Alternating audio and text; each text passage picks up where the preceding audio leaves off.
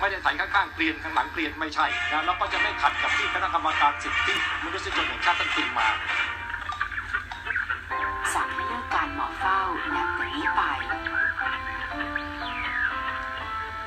ไหวไหมไหวครับไหวไหมไหวครับอ่าโอเคเยี่ยมก็สั่งไปที่ผมสั่งนี่คือนโยบายไงแล้วไอ้บ้าลุงก็ไปพยายามไม่ใช้นะอำนาจบาดใหญ่นะ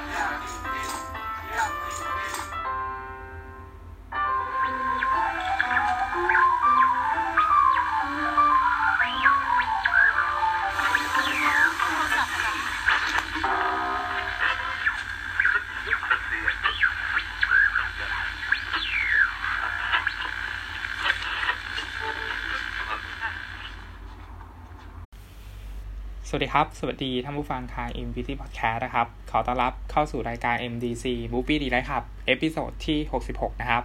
ก็อยู่กับฟอร์มอีกเช่นเดิมนะครับ เป็นประจำทุกวันอังคารนะครับสำหรับสัปดาห์นี้นะครับ อาจจะรีวิวนะครับภาพยนตร์เรื่องแรกนะครับ คือภาพยนตร์ไทยเรื่อง 10 years Thailand นะครับ ก็เป็นภาพยนตร์ที่เล่าถึง 10 ปีข้างหน้านะครับ ว่าประเทศไทยของเราเนี่ยจะเป็นอย่างไรนะครับ ตัวภาพยนตร์ 10 years Thailand นะครับ ก็ ได้4ผู้กำกับนะครับ มาเล่าเรื่องสั้นนะครับ เรื่องละประมาณไม่เกินอะ20นาทีนะครับ โดยประมาณนะครับ ก็มีเรื่องอะไรบ้างเนี่ยเดี๋ยวฟอร์จะรีวิวให้ฟังนะครับต้องกล่าวอย่างนี้นะครับว่าภาพยนตร์เรื่อง 10 years Thailand นะครับ ก่อนหน้านี้เนี่ยมันมีภาพยนตร์10 years ฮ่องกงนะครับ ก็คือให้ผู้กำกับชาวฮ่องกงเนี่ยนะครับ มาเล่าว่าอีก 10 ปีข้างหน้าเนี่ยฮ่องกงของเขาเนี่ยจะเป็นยังไงนะครับ ซึ่งตอนนั้นเนี่ยมันประสบความสำเร็จอย่างมากนะครับทำให้ อ่ามันถูกเอามาเป็น 10 years Thailand นะครับ ก็คือให้ผู้กำกับนะครับสี่ท่านนะครับที่มากฝีมือนะครับ มามาเล่านะครับว่าอีก10ปีข้างหน้าเนี่ยในความคิดของผู้กำกับทั้ง 4 ท่านเนี้ยมีความคิดยังไงต่อประเทศไทยนะครับ แน่นอนว่าประเด็นของ 10 years Thailand นะครับเป็นประเด็นการเมืองนะครับ แล้วก็เป็นประเด็นที่อ่ามันย้อนกลับไปถึง 10 ปีที่ผ่านมาได้ด้วยเช่นกันนะครับอ่า ตัวฟอร์มเนี่ยนะครับก็ติดตามการเมืองนะครับ มาตั้งแต่สมัยตอนที่เป็นเด็กมัธยมนะครับ เพราะว่าช่วงนั้นเนี่ยมันมันเป็นความขัดแย้งนะครับ ระหว่างเสื้อแดงใช่ไหมครับ กับรัฐบาลคุณอภิสิทธิ์ใช่ไหมครับ แล้วก็เป็นปี 53 ใช่ไหมครับ ที่มีการเผา Central World นะครับ แล้วก็เราก็ติดตามมันตั้งแต่ตอนนั้นนะครับ ในสมัยมัธยม แล้วก็ได้มาเข้าเรียนนะครับ ในในกรุงเทพเนี่ย ก็คือมาอยู่กรุงเทพเนี่ยตอนปี2นะครับอ่าอ่าเป็นปี56นะครับ แล้วก็อ่าแล้วก็อยู่ในในในในช่วงที่ที่มีม็อบกปปสนะครับช่วงปี 57 ใช่ไหมครับ แล้วก็ตัวฟอร์มเนี่ยต้องสารภาพนะครับว่าก็ออกไปกับเขานะครับ แล้วก็ไปเป่านกหวีดนี่ไม่ไม่เคยเป่านะครับ แต่ว่าก็อยู่ในม็อบที่เป่านกหวีดนะครับ ตอนนั้นเนี่ยเป็นการต่อต้านอ่าพรบนิรโทษกรรมนะครับ จำไม่ได้ว่านกหวีดมันมาหรือยังตอนนั้นนะครับ แต่ว่าตัวฟอร์มเนี่ยเป็นคนถือวอลครับ แล้วก็นำขบวนเพื่อนๆที่คณะนะครับไปเดินนะครับ ต่อต้านพรบนิรโทษกรรมนะครับ ตอนอรัฐบาลยิ่งรักนะครับ ก็เป็นการเดินม็อบครั้งแรกนะครับ แล้วก็เป็นครั้งเดียวนะครับ เพราะว่าหลังจากนั้นเนี่ยก็ไม่เคยได้ไปอีกเลยนะครับ หลังจากที่มีลุงกำนันมาจุตินะครับบนเวทีกปปสเนี่ย เราก็ไม่ไม่ ไม่เคยไปอีกเลยนะครับ เพราะว่าอ่าก็ด้วยอุดมการณ์ของเราเนี่ยมันมันไม่ใช่แล้วมันมันเริ่มไป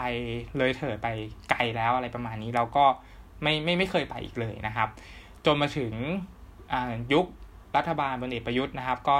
ก็มีการรัฐประหารกันใช่ไหมครับ ปี 57 ใช่ไหมครับอ่าคุณยิ่งลักษณ์ก็ต้องไปอยู่ต่างประเทศเหมือนกับพี่ชายของเขานะครับ แล้วก็ จนมาถึงยุคปัจจุบันช่วงสี่ปีที่ผ่านมานี้นะครับ ไม่ว่าจะเป็นเรื่องราวเรื่องไหนเนี่ยมันกระทบความมั่นคงไปหมดเลยนะครับภาพยนตร์10 Years Thailand เนี่ยเราก็รู้สึกเซอร์ไพรส์นะครับ ที่ตัวภาพยนตร์เนี่ยได้เข้าฉายในเวลานี้นะครับ ซึ่งเรากำลังจะมีการเลือกตั้งใช่ไหมครับ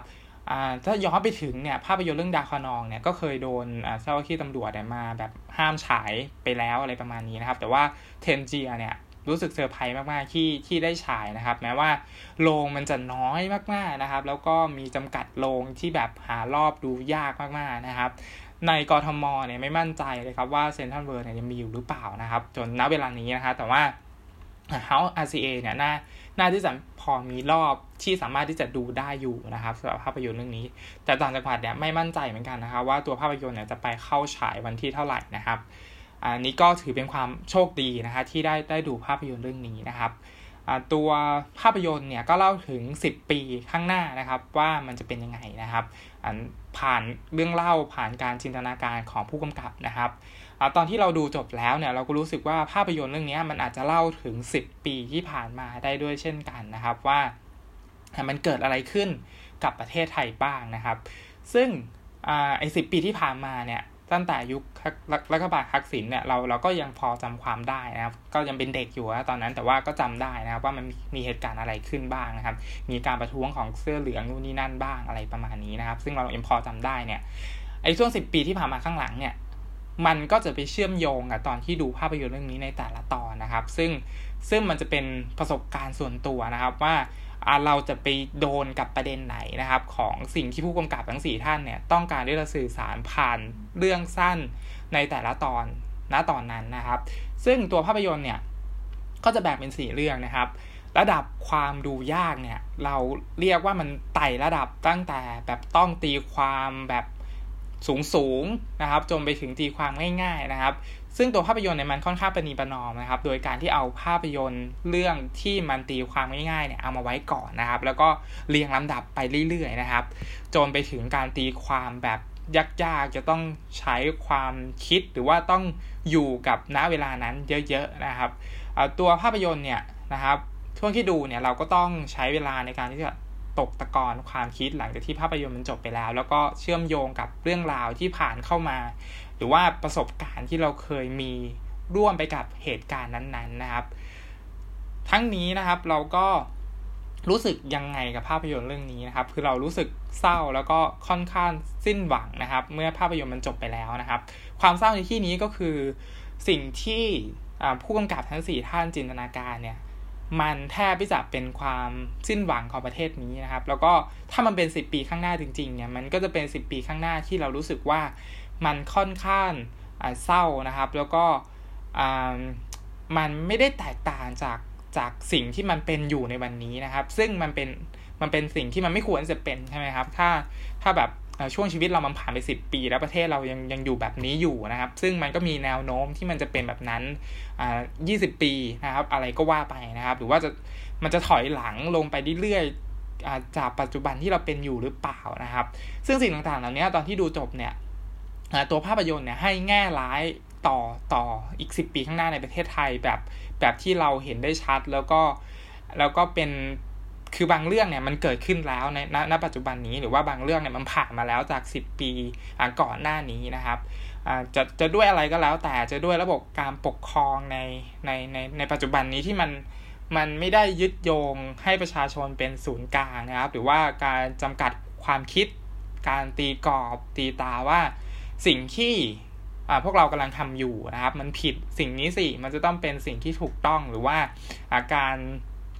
ตามล่าคนที่คิดต่างนะครับ รวมไปถึงระบบการศึกษาที่มันผลิตคนออกมาเหมือนเหมือนกันเนี่ย มันถูกสี่ผู้กำกับนะครับ เล่าในเรื่องสั้นของเขานะครับ เราก็เล่าถึงนี้อาจจะยืดยาวนะครับ เข้าเข้าสู่ภาพยนตร์เลยนะกันนะครับ ก็เอาเรื่องแรกนะครับ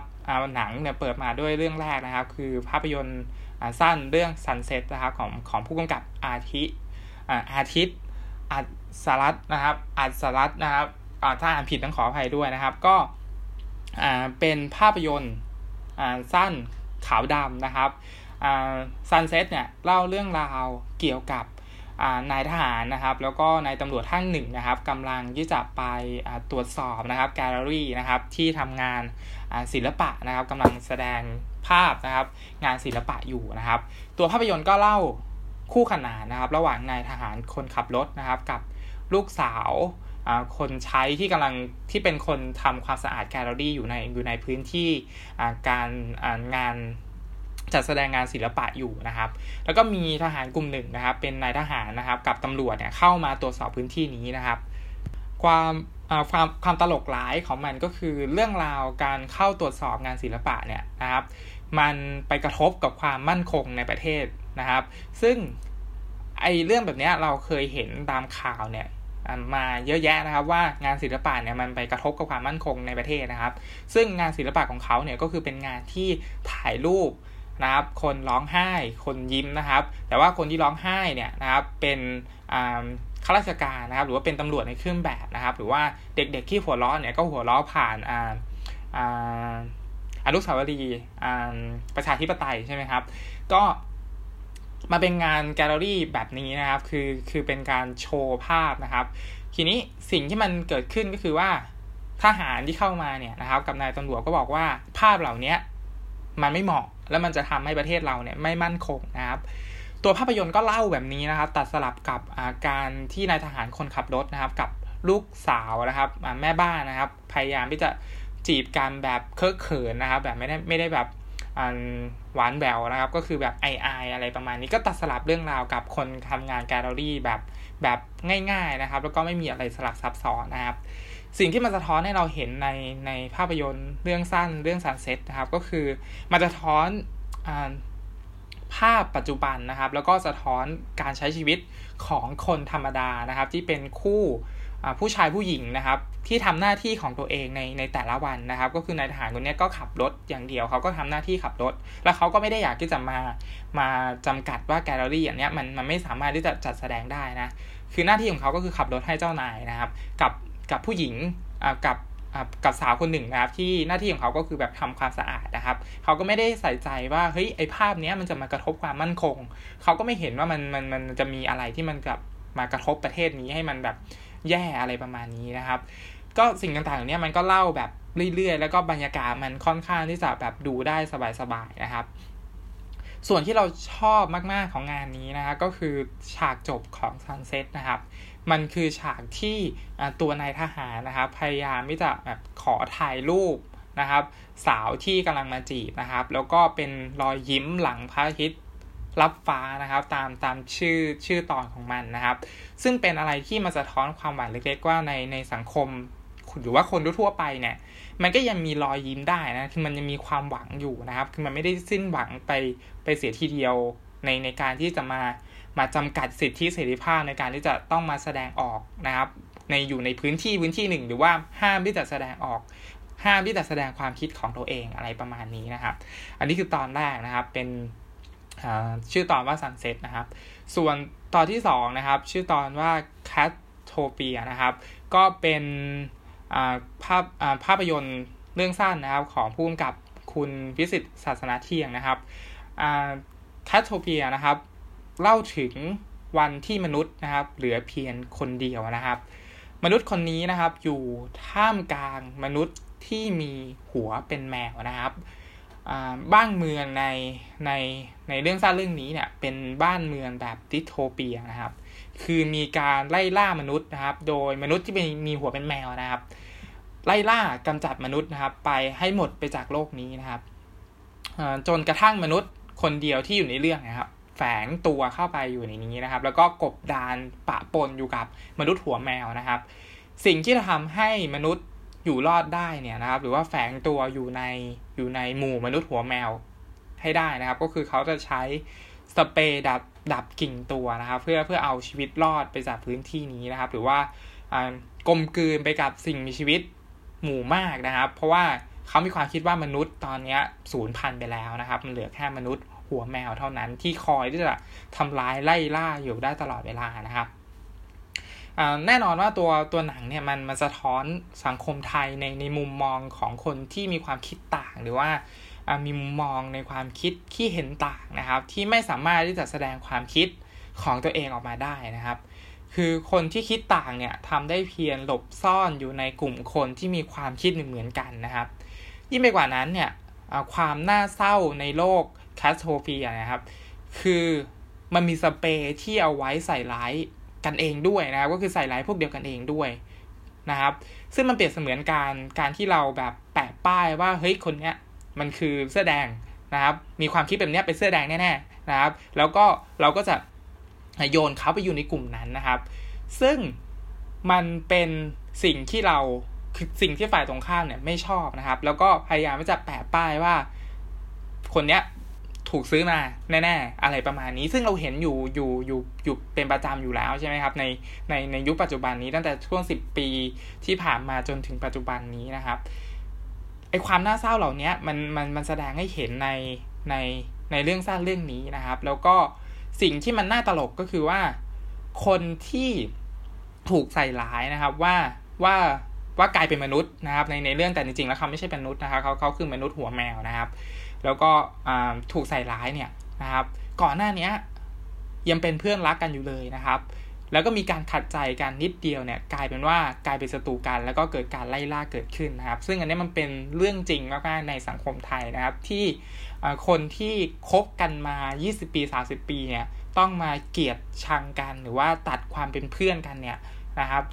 เพราะอุดมการทางการเมืองที่มันไม่เหมือนกันนะครับ หรือว่าโดนแปะป้ายนะครับ ว่าถ้ามีความคิดแบบนี้เนี่ยจะต้องเป็นพวกนี้แน่ๆนะครับ ซึ่งอันเนี้ยเป็นสิ่งที่เรื่องสั้นเรื่องนี้นะครับ สะท้อนออกมานะครับ เรื่องสั้นที่3นะครับคือเรื่องสั้นชื่อตอนว่า planetarium นะครับ ก็เป็นของผู้กำกับนะครับ จุนยานนท์สิริผลนะครับ ก็เป็น การเล่าเรื่องนะครับของโลกอนาคตนะครับ ที่มีระบบการศึกษานะครับ ผลิตคนให้ออกมาเหมือนเหมือนกันนะครับ ซึ่งอันเนี้ยไม่น่าจะใช่โลกอนาคตนะครับ ปัจจุบันมันก็เป็นนะครับ หรืออดีตก่อนอันนี้มันก็เป็นนะฮะสิ่งที่ทำให้เราเห็นนะครับ ว่าระบบการศึกษาที่ผลิตให้คนมันออกมาเหมือนเหมือนกันนะครับ คือความน่ากลัวที่สุดในสังคมไทยแล้วนะครับ เพราะว่าเราคิดว่าโรงเรียนเนี่ยคือสถานที่บ่มเพาะเผด็จการดีๆนี่เองนะครับ เผด็จการในโรงเรียนเนี่ยมันอาจจะแฝงตัวมาอยู่ในลูกคุณครูนะครับ ที่บังคับให้ให้พวกเรานะครับ ตัดผมทรงเดียวกัน ใส่เครื่องแบบแบบเดียวกัน หรือว่าทำสิ่งเดียวๆกันแล้ว จะได้รางวัลแบบเดียวๆแบบเดียวกันนะครับ ซึ่งเด็กในโรงเรียนเนี่ยนะครับมันจึงไม่ต่างอะไรจากหุ่นยนต์ที่โดมโปรแกรมมาให้ให้ออกมาเพื่อกำจัดคนที่ไม่เหมือนกับเรานะครับ คนที่ออกนอกลู่นอกทางนะครับ ก็จะมี สิ่งที่คือคนที่ไม่เหมือนกันเนี่ยก็จะพบเจอกับกับกับความกับความน่าเศร้านะครับ แล้วก็จะต้องมีจุดจบในในชีวิตนะครับ ซึ่งในหนังเนี่ยมันมันก็ให้จุดจบนะครับที่สะท้อนให้เราเห็นถึง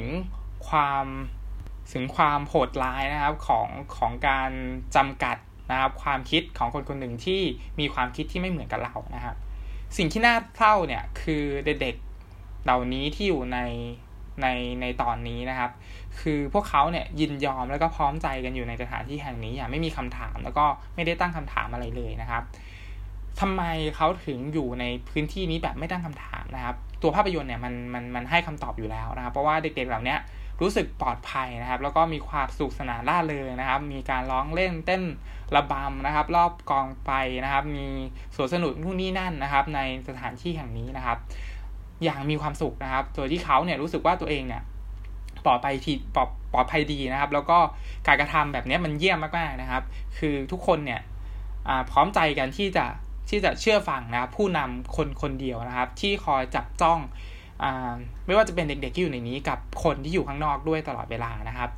ตัวภาพยนตร์เนี่ยมันมีฉากที่มีพระนะครับ ถ้าถ้าใครได้ดูภาพยนตร์ตัวอย่างนะครับ หรือว่าดูโปสเตอร์นะครับ ก็ตัวพระเนี่ยจะทำการแบบต่อสายนะครับ ไปที่หัวเด็กๆนะครับ แล้วก็มีการโยงเป็นเครือข่ายนะครับ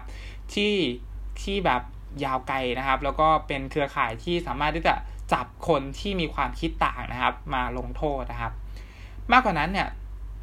ช่วงท้ายเรื่องของเรื่องสั้นเรื่องนี้เนี่ย มันยังเป็นแนวแบบไซไฟนะครับ แล้วก็พายเราเนี่ยทะลุไปไกลแบบแทบไม่จับเป็นงานไซไฟที่จะต้องตีความแบบนามประธรรมแบบดุดโลกไปเลยนะครับเนื้อสิ่งอื่นใดเนี่ยการที่สิ่งที่เราได้จากการที่เราดูตอนนี้นะครับก็คืออำนาจที่มันอยู่ในมือของคนเพียงกลุ่มเดียวเนี่ยมันมันอันตรายเกินไปนะครับ แล้วก็อำนาจนั้นเนี่ยมันพร้อมเสมอนะครับที่จะ ปลดเปลื้องเนี่ย ให้เราเหลือเพียงแต่ร่างกายเปล่าๆ แล้วก็ถูกหั่นเป็นชิ้นๆ แบบสูงสลายไปในที่สุดนะครับ ก็อันนี้มันมันก็เป็นสิ่งที่เราได้จากเรื่องนี้นะครับ แล้วก็เป็นความน่าเศร้านะครับที่ที่มาสะท้อนถึงเครือข่ายนะครับ ในการที่จะจับผิดคนนั้นคนนี้นะครับ หรือว่าระบบการศึกษานะครับ ที่มันผลิตคนที่ออกมาเหมือนกันนะครับ ก็เป็นตอนที่ดูยากนะครับ เพราะว่ามันมีฉากไซไฟมีการตั้งตีความอะไรเยอะแยะนะครับสำหรับสำหรับตอนนี้นะครับอ่าส่วนต่อสุดท้ายนะครับ อันนี้เป็นไฮไลท์นะครับที่คิดว่าใครหลายๆคนนะครับรอนะครับที่จะได้ดูตอนนี้นะครับ ก็เป็นชื่อตอนว่า Song of the City นะครับ ของผู้กำกับพี่เจยนะครับอภิชาติอภิชาติพงษ์นั่นเองนะครับ ก็ งานของพี่เจยเนี่ยก็ยังเหมือนงานของพี่เจยเหมือนเดิมนะครับ ก็คือใส่ความเป็นตัวตนของเขานะครับ แล้วก็ใส่ความเป็นธรรมชาตินะครับเรื่องนี้นะครับก็คือเล่าผ่านอนุสาวรีย์จอมพลสฤษดิ์นะครับ ที่ยังสร้างไม่เสร็จนะครับ ก็คือบริเวณพื้นที่เนี่ยไม่เสร็จนะครับ แต่ว่าตัวจอมพลสฤษดิ์เนี่ยเสร็จแล้วนะครับอยู่ที่จังหวัดขอนแก่นนะครับตัวภาพยนตร์เนี่ยสะท้อนภาพบรรยากาศของเราผู้คนนะครับ อย่างเป็น รรมชาตินะครับ ตามสไตล์หนังของพี่เจยนะครับ แล้วก็มีแรงงานที่กำลังก่อสร้างนะครับ ประกอบกับเสียงเพลงชาตินะครับ ที่มันดังขึ้นทุกวันนะครับ แบบไม่มีวันหยุดนะครับ หรือจนกระทั่งเสียงรบกวนนะครับจากสภาพแวดล้อมนะครับที่ที่บันทึกได้จริง ๆนะครับ มีการนั่งสัมภาษณ์นะครับทำเหมือนถ่ายทำหนังซ้อนหนังนะครับ จนไปถึงการพยายามขายเครื่องนอนหลับฝันดีของ ชายคนหนึ่งเนี่ยครับที่เป็นไฮไลท์ของตอนนี้เลยนะครับ ก็คือเขาพยายามขายเครื่องที่ให้เราเนี่ยนอนนอนหลับแบบสบายนะครับ โดยที่แบบก็พยายามโน้มน้าวนะครับ เหมือนเป็นคนที่มาควบคุมการก่อสร้างที่นี่นะครับ แล้วก็พยายามที่จะให้เครื่องนอนหลับฝันดีกับกับเขา แล้วก็มีการสาธิตนู่นนี่นั่นนะครับ แล้วก็เอาตัวผู้หญิงคนนี้เนี่ยใส่หน้ากากไปนะครับ แล้วก็หลับไปเลยนะครับ อะไรประมาณนี้ไดอะล็อกการพูดก็เป็นธรรมชาตินะครับ มีแรงงานที่นอนพักกลางวันนะครับ แล้วก็ตื่นขึ้นมานะครับ พบเจอกับอนุสาวรีย์ของจอมพลสฤษดิ์ที่มันยังสร้างไม่เสร็จนะครับ หรือว่ามุมกล้องที่ถ่ายแสงเงา ถ่ายกำแพงนะครับทั้งหมดเนี่ยมันเหมือนไม่มีอะไรนะครับ แต่ว่าความไม่มีอะไรของพีเจอร์เนี่ยมันมันมีความหมายซ่อนอยู่ในนั้นนะครับ ซึ่งพอเราตีความนะครับ หรือว่าเราคิดนะครับ เชื่อมโยงไปกับความรู้สึกเราเนี่ย เราก็จะรู้สึกว่าเฮ้ยไอฉากเนี้ย มันมันรู้สึกสิ้นหวังกับไอทุกเรื่องที่ผ่านมาเลยนะนะครับ แล้วก็รู้สึกว่าเออเราก็อยากได้เครื่องนอนหลับฝันดีที่ชายคนนี้ขาย เพราะว่าเราอยากนอนหลับฝันกันบานเพราะเพราะตื่นขึ้นมาแล้วนะเราก็เจอกับความสิ้นหวังในในในประเทศนี้อะไรประมาณนี้นะครับ ก็อันนี้เป็น 4 เรื่องนะครับในภาพยนตร์เรื่อง10 Years Thailand นะครับ แต่ละเรื่องเนี่ยจะมีความยาวประมาณไม่เกิน 20 นาทีนะครับ ท้ายสุดนะครับ ภาพยนตร์เรื่องนี้ก็สำหรับเราเนี่ยจึงเป็นภาพยนตร์ที่มองอนาคตประเทศไทยนะครับ ผ่านอดีตที่ผ่านมานะครับ แล้วก็เต็มไปด้วยความสิ้นหวังนะครับ เต็มไปด้วยมุมมองแง่ร้ายนะครับเอาความน่ากลัวนะครับ ถ้ามันเกิดขึ้นจริงหรือว่าความจริงนะครับที่มันเกิดขึ้นแล้วในประเทศนี้นะครับ ตัวภาพยนตร์เนี่ยมันสะท้อนหลายสิ่งนะครับที่เราเนี่ยไม่สามารถที่จะพูดได้ในสังคมนี้นะครับ ซึ่งจริงๆแล้วเนี่ยเราควรที่จะมีพื้นที่ในการที่จะพูดได้อย่างอิสระใช่ไหมครับ คือมันก็ย้อนกลับไปว่ามันมันต้องมีกลไกอะไรบางอย่างที่มันผิดพลาดนะครับ ที่ทำให้อิสระภาพในการแสดงออกเรานั้นเนี่ยมันไม่สามารถทำได้นะครับภาพหนึ่งภาพนะครับที่ตัวเรื่อง Sunset เนี่ยมันมันนำเสนอเนี่ย ภาพแค่ภาพเดียวเนี่ยมันมันทำลายประเทศนี้ให้ไม่มั่นคงได้จริง ๆ หรือเปล่านะครับ หรือว่าในคัต Catopia เนี่ยเราเราสามารถตั้งคำถามนะครับกับกับกับระบบนะครับที่ที่เราอยู่ได้หรือเปล่านะครับ หรือว่าเราจะอยู่ร่วมกับคนที่มีความคิดต่างเนี่ยได้มากแค่ไหนนะครับจนจนไปถึงว่าเราเราเราจะอยู่กันแบบนี้เนี่ยไปอีกนานเท่าไหร่นะครับ ทั้งหมดเนี่ยเรา เรามองไม่เห็นความหวังนะครับณณเวลาปัจจุบันนี้เลยนะครับ แล้วก็ทำให้เรารู้สึกเศร้านะครับ แล้วก็รู้สึกสะเทือนใจตอนที่ดูภาพยนตร์เรื่องนี้จบนะครับ ว่าเฮ้ยประเทศนี้ทำไมมันสิ้นหวังขนาดนี้นะฮะสุดท้ายเนี่ยสิ่งที่เราทำได้จริง ๆ ก็ต้องอต่อสู้ดิ้นรนนะครับ ผ่านไปได้ว่าในผ่านไปให้ได้ในในแต่ละวันนะครับ แล้วก็ทำตัวเองให้ให้ให้มันดีขึ้น เพราะว่า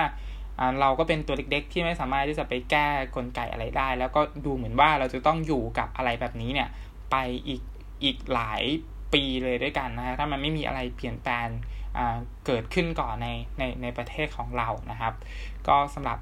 10 years Thailand นะครับ เป็นเรื่องแรกใน episode นี้นะครับสำหรับเรื่องที่2นะครับคือภาพยนตร์เรื่อง Roma นะครับของผู้กำกับ Alfonso Cuarón นะครับ ก็เป็นผู้กำกับที่กำกับภาพยนตร์เรื่อง Gravity นะครับ ภาพยนตร์เรื่อง Roma นะครับ มีให้รับชมใน Netflix นะครับ แล้วก็มีเข้าฉายในโรงภาพยนตร์บางโรงนะครับ ตัวภาพยนตร์เนี่ยได้เข้าชิงลูกโลกทองคำนะครับ สาขาต่างประเทศยอดเยี่ยมนะครับ แล้วก็เป็นตัวเต็งนะครับ ในการที่จะคว้ารางวัลนะครับ ภาษาต่างประเทศยอดเยี่ยมนะครับ บนเวทีออสการ์นะครับ ก็ตอนนี้เป็นรอบ semi-final นะครับ ภาพยนตร์ที่กำลังอยู่ในในหมู่นี้ก็มี Roma มี Burning นะครับ มี Shoplifters นะครับ ซึ่ง Roma กับ Shoplifters เนี่ยน่าจะเป็นตัวเต็งนะครับที่เข้าไปแข่งกันในสาขานี้นะครับ แต่ว่า Burning เนี่ยอาจจะต้องลุ้นนะครับที่จะให้เข้าไปติดนะครับเป็นอ่าโนมิเนเต็ดนะครับในในในสาขานี้นะครับตัวภาพยนตร์โรม่านะครับ ก็เป็นภาพยนตร์ขาวดำนะครับเล่าเรื่องราวนะครับ ใช้ความเรียบง่ายนะครับ ผ่านชีวิตประจำวันนะครับ สะท้อน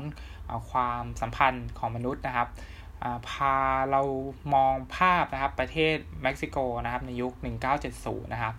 ผ่านครอบครัวชนชั้นกลางนะครับ ผ่านสายตาตัวละครคนใช้นะครับ ผ่านเรื่องราวเรียบง่ายในแต่ละวันนะครับ ตัวภาพยนตร์เนี่ยนะครับก็เปิดเรื่องราวมานะครับ ให้เราพบเจอกับครอบครัวครอบครัวหนึ่งนะครับ ซึ่งมีคุณแม่แล้วก็มีลูกๆนะครับ หลายคนนะครับ มีน้องหมานะครับที่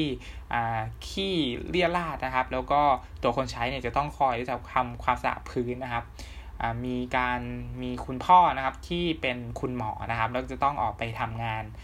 ข้างนอกนะครับ ใช้เวลายาวนานนะครับกว่าที่จะกลับมาเจอลูกๆเขานะครับ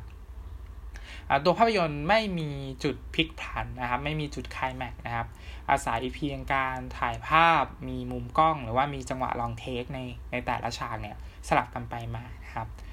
ซึ่งงานภาพในเรื่องเนี่ยทรงพลังมากๆนะครับ โดยที่ไม่จำเป็นต้องมีคำบรรยายใด ๆ สะท้อนภาพเหล่านั้นนะครับตัวภาพยนตร์เนี่ยมีงานภาพที่สุดยอดมากๆนะครับ เราคิดว่าถ้าใครได้ดูในโรงเนี่ยจะต้องจะต้องแบบรู้สึกปลื้มปิตินะครับ แล้วตัวฟอร์มเนี่ยดูใน Netflix นะครับ ก็ ก็สมัยก่อนเนี่ยนะครับ anti Netflix นะครับตอนที่ยังไม่ได้สมัคร Netflix นะครับ แต่ว่าตอนนี้เนี่ยหลงรัก Netflix ไปแล้วนะครับ เพราะว่ามันมันสะดวกสบายเหลือเกินนะครับ มันเข้าถึงภาพยนตร์ก็ถึงซีรีส์ได้แบบง่ายดายมากๆนะครับ เราแทบที่จะนอนอยู่บนเตียงนะครับ แล้วก็เข้าแอป Netflix นะครับ แล้วก็ดูได้เลยนะครับ ซึ่งอันนี้มันก็เสียนิสัยเหมือนกันนะครับ แต่ว่ามันก็มนุษย์ถูกสร้างมานะครับ เพื่อให้อยู่กับความสบายอยู่แล้วนะครับ เราพยายามทำให้ตัวเองสบายนะครับ เพราะฉะนั้นตอนนี้ก็หลงรัก Netflix ไปแล้วนะครับ เลยไม่ได้ไปดูในโรงนะครับ เพราะว่ามันเข้าจำกัดโรงด้วยนะครับ ก็มันมีใน Netflix ก็ดูใน Netflix ละกันนะครับ ซึ่งก็ดูบนทีวีนะครับ ไม่ไม่ได้ดูในจอโทรศัพท์มือถือนะครับ แล้วก็คิดคิดว่างานภาพเนี่ย ถ้าดูบนจอยักษ์เนี่ย มันจะต้องอ่า ตะลึงมากนะครับ แล้วก็มีส่วนร่วมนะครับไปไปไปกับฉากนั้นๆเนี่ยได้อย่างดีมากๆกว่าที่จะมานั่งดูบนจอทีวีเล็ก ๆ นะครับในบ้านนะครับ เพราะฉะนั้นก็แนะนำนะครับ ถ้าใครอยากดูโรม่านะครับ มีเวลาจริง ๆ นะครับ มีรอบที่ตรงจริง ๆ ก็ไปดูในโรงภาพยนตร์ที่สามารถรับชมได้นะครับ อันนี้ก็น่าที่จะดีกว่านะครับ มาดูใน Netflix นะครับ แต่ว่าถ้าไม่ได้จริงนะครับ ก็ก็ดูใน Netflix นะครับ มันก็ไม่ได้เสียอัตรสอะไร อะไรมากนะครับ ก็ยังได้ข้อความเมสเซจของหนังครบถ้วนนะครับ แต่อาจจะได้ความอลังการงานสร้างในในแต่ละฉากเนี่ยนะครับ ได้ไม่เท่ากับดูในโรงภาพยนตร์อยู่แล้วนะครับตัวภาพเนี่ยนะครับมันก็สะท้อนงานภาพนะครับที่มันมันพูดง่ายๆคือมันบาดลึกกินใจนะครับ ตลอดเวลานะครับ จนจนเราสัมผัสได้ว่างานภาพเรื่องนี้มันสะท้อนอะไรหลาย ๆ อย่างได้ดีมากๆ แล้วก็สะท้อนความสัมพันธ์ระหว่างตัวละครนะครับ จนไปถึงความเป็นธรรมชาตินะครับ ในในการถ่ายภาพในมุมกล้องในการเคลื่อนกล้องนะครับ แค่ฉากที่ถ่ายในบ้านเนี่ย เราก็ทึ่งแล้วนะครับ ว่ามันมันมันแบบมันถ่ายได้ลื่นไหลมากๆ มันถ่ายเป็นได้เป็นธรรมชาติมากๆ โดยที่ไม่ได้รู้สึกว่ามีส่วนไหนเนี่ย มันติดขัดนะครับ แล้วก็ตัวภาพยนตร์มันก็ทำหน้าที่พาให้เราไหลไปตามตัวละครด้วยนะครับ แล้วก็ไหลไปกับความสัมพันธ์ต่างๆนะครับ ไหลไปกับสถานการณ์นะครับที่ที่กำลังจะเกิดขึ้นณเวลาต่อมานะครับ สิ่งต่างๆเหล่านี้มันทำให้ช่วงเวลาที่เราดูเรารู้สึกเพลิดเพลินไปกับภาพยนตร์เรื่องนี้นะแม้ว่าเนี่ยนะครับโรม่าเนี่ยจะไปโฟกัสที่ตัวคนใช้นะครับ แล้วก็ครอบครัวครอบครัวนี้นะฮะแต่แต่ตัวหนังเนี่ยมันก็ให้มิตินะครับที่มันมันกว้างไปกว่าตัวละครเพียงกลุ่มเดียวนะครับ ตัวภาพยนตร์เนี่ยมันทำให้เรามองเห็นมิติแง่มุมของความเป็นมนุษย์ แล้วก็ชีวิต ที่มันได้เกิดมานะครับ ว่ามันมันคุ้มค่าแค่ไหนนะครับ คือมันมีอยู่ฉากหนึ่งนะอันนี้อาจจะ spoil นิดหนึ่งนะครับว่าไม่ spoil แล้วกันนะครับ ไปดูเองแล้วกันนะฉากเนี้ยนะครับ เป็นฉากที่เรารู้สึกเสียน้ำตานะครับว่าการที่มนุษย์คนหนึ่งจะเกิดขึ้นมาได้เนี่ย มันผ่านอะไรแบบเยอะแยะมากมาย แล้วเราไม่คิดว่าเราจะได้ดูอะไรแบบนี้ในในภาพยนตร์นะครับ ซึ่งมันเป็นการถ่ายทอดอะไรที่ที่ละมุนรุ่มรุ่มลึกแล้วก็ ร้องไห้กับฉากนี้นะฮะ ก็สะเทือนใจมากๆนะครับ อันนี้ก็ก็ลองไปดูเองแล้วกันนะครับ ไม่ไม่สปอยด้วยกันว่าเป็นฉากฉากไหนนะครับ แต่ว่าแต่ว่าฟอร์มรู้สึกเศร้าไปกับฉากนี้มากๆ แล้วก็ให้รู้สึกว่าการเกิดขึ้นมาของมนุษย์หนึ่งคนเนี่ยมันมันพิเศษมากๆนะครับ หรือว่ามันมันจะท้อนความเป็นมนุษย์ได้ดีมากๆในในฉากฉากนี้นะฮะ จนจนไปถึงสภาพความเป็นอยู่นะครับทางสังคมแล้วก็ปัญหาของครอบครัวนะครับ ครอบครัวนี้ที่เป็นปัญหาเล็ก ๆนะครับ แต่ว่าทำให้เรามองเห็นถึง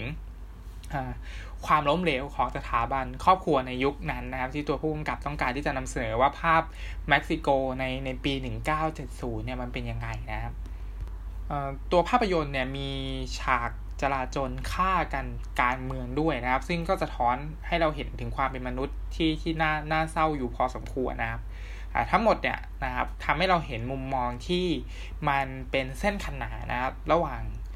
ความบริสุทธิ์ใสซื่อของของคนใช้ธรรมดาธรรมดาคนหนึ่งนะครับ กับความมืดมนของชีวิตที่ตัวเขาต้องเจอนะครับ หรือว่าตัวเด็กๆนะครับที่เป็นใสซื่อบริสุทธิ์ นะครับ ก็ต้องเจอแล้วก็ต้องผ่านไปได้นะครับ มันเปรียบเสมือนตัวแทนของความบริสุทธิ์ แล้วก็เอาการที่เราเดี๋ยวจะต้องอก้าวข้ามผ่านเรื่องราวเลวร้ายนะครับ ที่มันถูกสตากรรมนะครับกำหนดไว้อย่างที่เราหลีกเลี่ยงไม่ได้นะครับ ช่วงขณะที่เราดูเราจึงรู้สึกเจ็บปวดแล้วก็เศร้าใจนะไปไปไปกับตัวละครในเรื่องนะครับ แต่บทสรุปของหนังเนี่ยนะครับ มันทำให้เรามองเห็นว่าไอความน่าสลด เศร้าใจทั้งหมดเนี่ยมันจะผ่านพ้นไปได้นะครับแล้วก็เรื่องราวเหล่านั้นเนี่ยมันจะเข้าสู่ความเป็นปกติเรียบง่ายนะครับ จนในที่สุดแล้วเนี่ยนะครับชีวิตประจำวันแบบเดิมๆเนี่ยนะครับ มันจะหวนกลับมาอีกครั้งหนึ่งนะครับ แล้วเราก็จะผ่านเรื่องราวเรื่องร้ายเรื่องนั้นเนี่ยไปได้ในในที่สุดนะครับท้ายสุดนะครับภาพยนตร์เรื่องโรม่านะครับ เป็นเป็นงานที่บอกเล่าเรื่องราวได้อ่อนโยน ลุ่มลึกนะครับ แล้วก็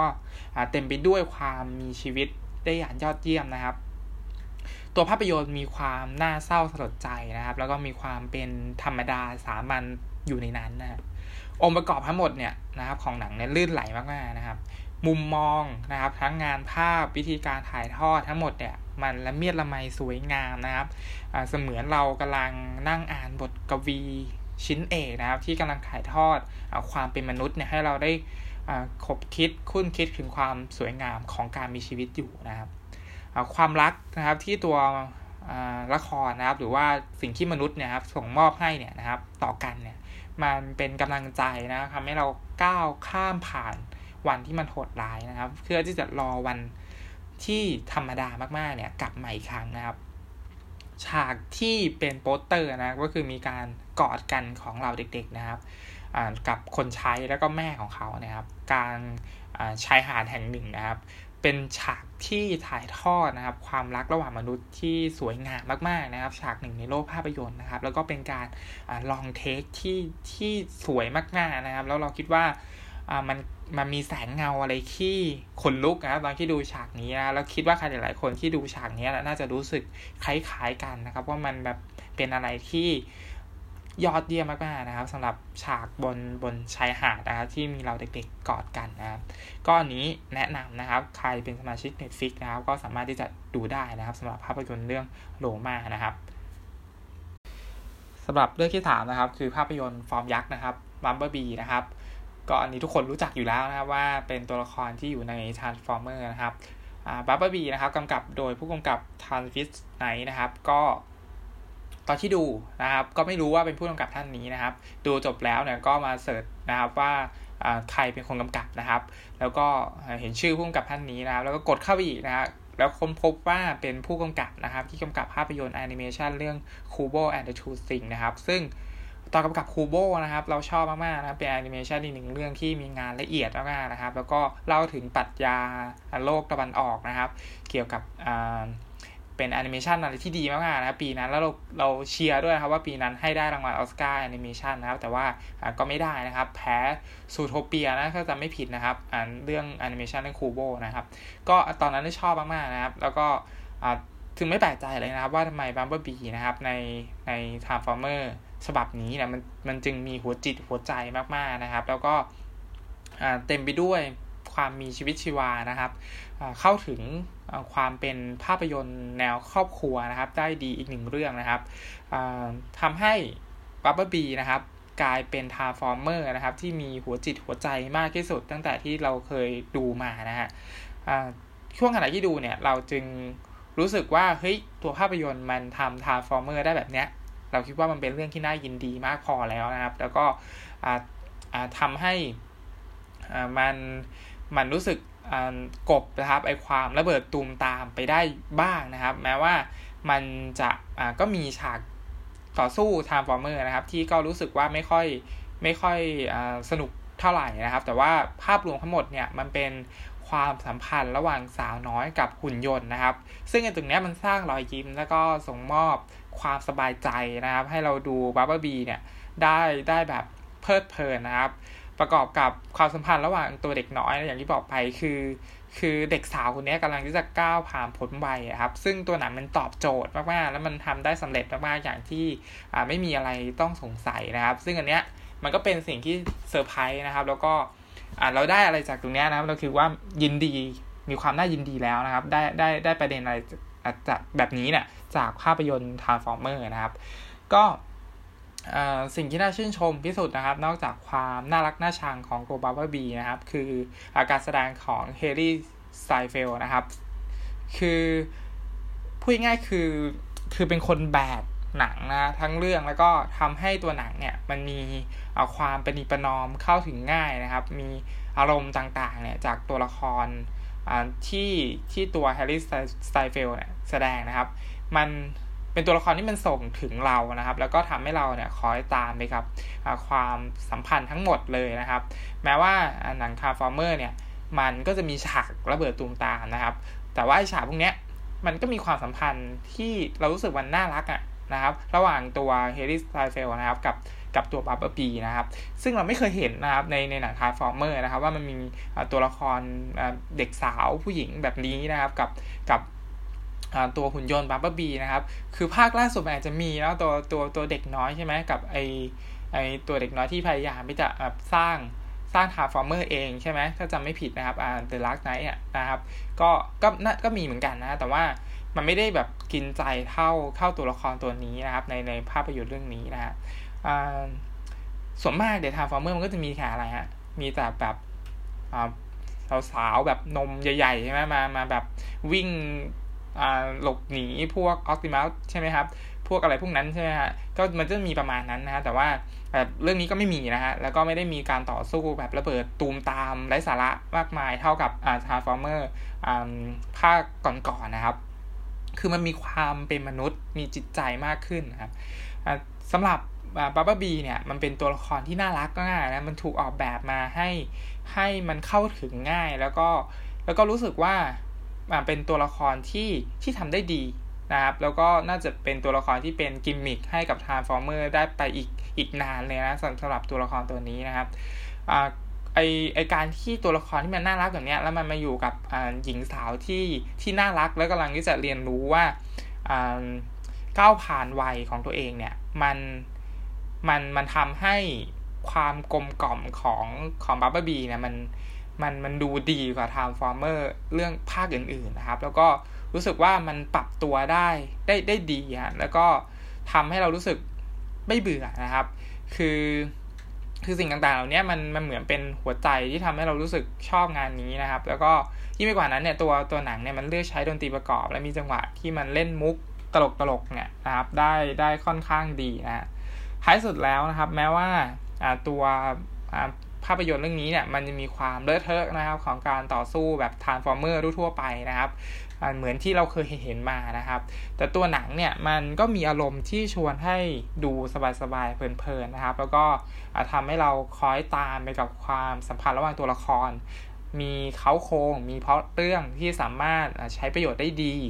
มีนักแสดงนะครับก็คือ Hailee Steinfeld นะครับที่ที่ให้การแสดงที่ดีมากๆนะครับทั้งหมด นะครับคนจะปฏิเสธไม่ได้นะครับว่า Transformers เนี่ยนะครับได้เวลาเปลี่ยนมือ ก็คือมันน่าจะเปลี่ยนได้ตั้งนานแล้วนะครับ จากจาก Michael Bay นะครับ ก็อยากให้ Michael Bay เนี่ยก็ไปกำกับนะครับ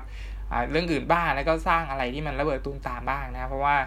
Transformers ในแบบฉบับ by Michael Bay เนี่ยกี่ภาคนะห้าภาคหรือหกภาคนะ มันเลอะเทอะมากๆครับ แล้วมันก็ออกทะเลไปไกลมากแล้วนะครับ ก็ถือได้ว่า Bumblebee เนี่ยก็มากู้จักรวาล Transformers นะครับ แต่ก็ไม่ได้ดี